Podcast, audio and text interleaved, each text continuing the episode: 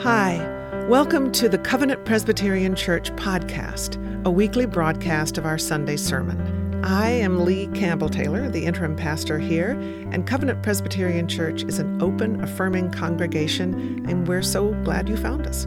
Our primary mission is to equip God's people to serve Christ in the world. In our weekly messages, we hope that you'll find inspiration, encouragement, and even challenge for your faith journey. Please listen with us now. Last Sunday, we considered together what it is that we're talking about when we talk about faith. What is faith? Bottom line, faith is more or less confidence in God's love and power, trust in God's trustworthiness, faith in God's faithfulness. That concept, faithfulness, is what snags my attention in this week's text.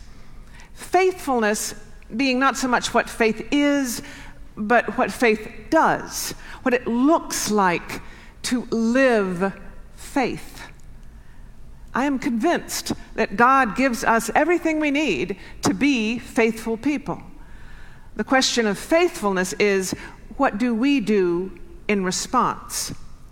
Now, before we carry that question into today's second text, I want us to spend a few minutes with today's first passage, that Isaiah passage that Will just read, a text intended to break open human hearts.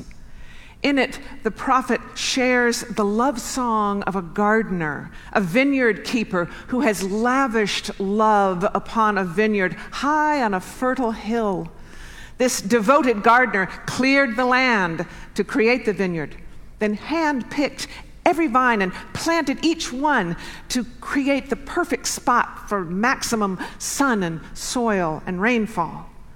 The gardener even built a watchtower to make sure that all would go well. And in well-founded confidence that all would indeed go well, the gardener built a handcrafted wine vat right there in the vineyard, so that the very instant those grapes were ripe, the gardener could harvest them. And those grapes, in response to the gardener's tender loving care and careful tending, those grapes would pour forth all their sweetness without a moment's delay.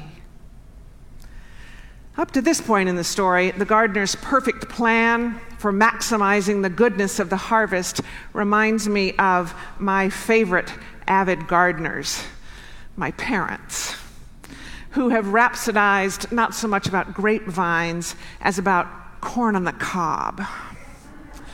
I remember my dad fantasizing about getting a long enough extension cord that he could carry a microwave oven out into the garden, and at the peak of fresh corn ripeness, he would open the door of the microwave and clamp the appliance around the corn plant to cook the corn stalks without even removing them from the stalk. Isaiah's gardener looks at the vineyard with that kind of delight and eagerness. This gardener can already taste the sweet wine that the text identifies as justice and righteousness. The gardener has lavished upon the vineyard everything needed for these vines to succeed, for that sweet wine of justice and righteousness to flow forth. But something goes horribly wrong. Instead of good grapes that produce good wine, these vines have borne inedible fruit that's no good to anyone. The gardener asks, what more could I have done? But then swiftly pivots. Never mind. These vines want to grow their own way, go their own way, so be it. I will no longer tend them, pruning in this season and watering in that season. No, I will abandon the vineyard to be trampled, and soon the vines will be choked out by thorns. And to be certain that we understand this tragic parable, Isaiah adds this little key. The vineyard of the Lord of hosts is the house of Israel, and the people of Judah are God's pleasant planting.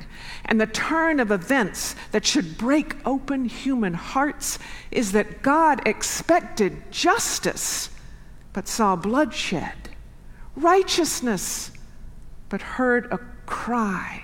That's why this vineyard matters so much. The wine was just not only for the gardener's personal consumption, no.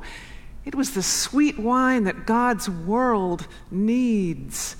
It was justice and righteousness. Church, when I see the modern world accepting gun violence, when I hear us ignoring the lack of housing for those whom God calls us to care for, when I read of justice denied, when I personally participate in systems that contradict righteousness, I have to pray that God will not give up on us, but will still cultivate all of us wayward vines so that we grow as God intends. Now, chapters later, Isaiah will offer hope that such prayers are not in vain. Isaiah later shares the promise that a shoot will come out from the stump of Jesse. In that promise, you can hear a whisper that God's faithful care is never for naught. God does everything necessary for us to succeed in bringing forth justice and righteousness. God even sends the only begotten Son, the one who is that shoot from the stump of Jesse, sent to show us the way. And so God's care for us does continue, thanks be to God, giving us always new opportunities to produce justice and righteousness. The question is, how do we, through faithfulness, respond? Hear now today's passage from the letter to the Hebrews, beginning with chapter 11, verse 29. By faith, the people passed through the Red Sea as if it were dry land, but when the Egyptians attempted to do so, they were drowned. By faith, the walls of Jericho fell after they had been encircled for 7 days. By faith, Rahab, the prostitute, did not perish with those who were disobedient because she had received the spies in peace. And what more should I say? For time would fail me to tell of Gideon, Barak, Samson, Jephthah, of David and Samuel and the prophets who, through faith, conquered kingdoms, administered justice, obtained promises, shut the mouths of lions, quenched raging fire, escaped the edge of the sword, won strength out of weakness, became mighty in war, put foreign enemies to flight. Women received their dead by resurrection. Others were tortured, refusing to accept release in order to obtain a better resurrection. Others suffered mocking and flogging and even chains and imprisonment. They were stoned to death. They were sawn in two. They were killed by the sword. They went about in skins of sheep and goats, destitute, persecuted, tormented, of whom the world was not worthy. They wandered in deserts and mountains, in caves and holes in the ground. Yet all these, though they were commended for their faith, did not receive what was promised, since God had provided something better so that they would not, apart from us, be made perfect. Therefore, since we are surrounded by so great a cloud of witnesses, let us also lay aside every weight and the sin that clings so closely, and let us run with perseverance the race that is set before us, looking to Jesus, the pioneer and perfecter of our faith, who, for the sake of the joy that was set before him, endured the cross, disregarding its shame, and has taken his seat at the right hand of the throne of God. This is the word of God for the people of God. Thanks be to God. God gives us everything we need to be faithful people. Even Jesus Christ guiding the way, and a great cloud of witnesses cheering us on. The question stands, what do we do in response? Well, plainly, the answer has something to do with faithfulness. Today's second reading begins with a litany of people who distinguished themselves through what they did by faith. Those ancient saints faced mighty challenges: persecution, execution, torment, torture, stuff we only read about. Our modern challenges are much subtler. I mean, we really aren't at risk from the mouths of lions. Instead, we are at risk of being eaten alive by apathy or by despair. We are not at risk of being sawn in two, but our generosity is at risk of being cut back by consumer spending. And even our empathy is at risk of diminishment by the casual cruelty of social media. Faced with these modern challenges, what will we do by faith? This sermon keeps asking that question because what links today's two texts is the unsettling notion that God actually has expectations of us. As was the case with that vineyard, God has poured out God's very self for us so that we will bear good fruit. So what will we do? What will you do? Dare, give, be, so that Covenant Presbyterian may thrive as a vineyard that brings forth the wine of justice and righteousness. Remember, that's what matters to God, the sweet wine that God's world so needs. Justice and righteousness is what this race we're running is all about, as we follow not only the faithful saints, but also Jesus, the ultimate expression of faithfulness. The author refers to him as the perfecter of our faith, and we are called to follow his footsteps of justice and righteousness, follow his ways of mercy and inclusion, follow his priorities of feeding the hungry and healing the sick and standing with the marginalized. We persevere in our race by patterning it upon his. I think that's what we've been doing with Habitat for Humanity. Whether supporting it financially or hammering nails or painting walls or laying sod, Jesus is still moving ahead of us, blazing the trail and setting the pace. And when we start wondering if we're ever going to make it, he and that great cloud of witnesses are cheering us on. Maybe blessing the backpacks of the children in our midst is also faithfulness.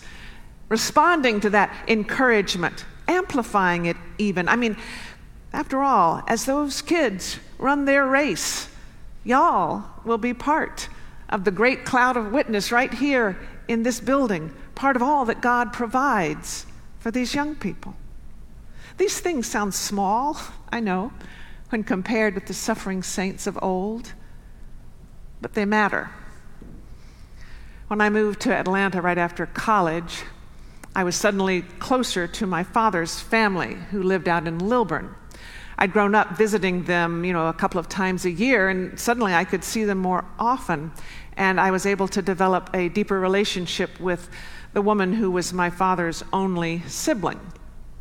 She called him brother, and he called her sister, and that is why I'm about to tell you a story about my aunt sister. So, I wish I could remember the circumstances, but I don't.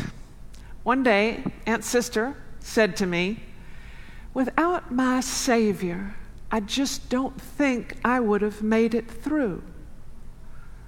Now, at that point in my life, I was completely unchurched, so my mental filing cabinet had no place for a statement like, "Without my Savior, I just don't think I would have made it through."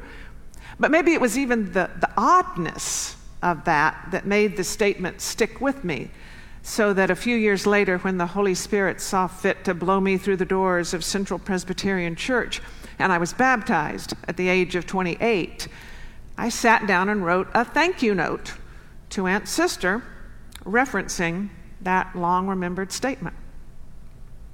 A few days later, the phone rang. Aunt Sister had gotten the thank you note, and there were tears in her voice as she said, "Oh, my dear," that's the way she talked, "I always prayed that God could find some purpose for me, but I'm just an ordinary woman, and I couldn't see how he could ever make use of me. But now I know that he has." Three takeaways. Number one, always write thank you notes. Number two, dare to speak your faith because you never know what might break open a human heart. And number three, the great cloud of witnesses that includes Rahab and Samson and martyrs and prophets also includes ordinary people, like my aunt's sister. Ordinary, and yet God makes use of them. And so it is for us, all us ordinary people who serve as part of the great cloud of witnesses for our children and contribute to God's sweet wine of justice and righteousness on behalf of our neighbors, including Miss Arnita Allen. This race we are running is not about us. It's about us running in such a way that we can be of use to God. It's about us receiving all the tender, loving care and careful tending that God provides, including the example of Jesus Christ and the encouragement of that great cloud of witnesses. Receiving and responding to all of that by doing our little bit to bring forth all that God intends. You know, the sweet wine of justice and righteousness. God gives us everything we need to succeed as God's people. The question, the invitation, is how do we in faithfulness respond? Amen. Thanks for listening to the Covenant Presbyterian Church podcast. I invite you to visit our website, covpresatl.org. That's covpresatl.org. There you'll find current worship information, links to our live Sunday morning streaming service, and our full archive of recorded services. You'll also find out more about us and how to get in touch. I wish you well in these strange times. God is with us. Grace and peace to you.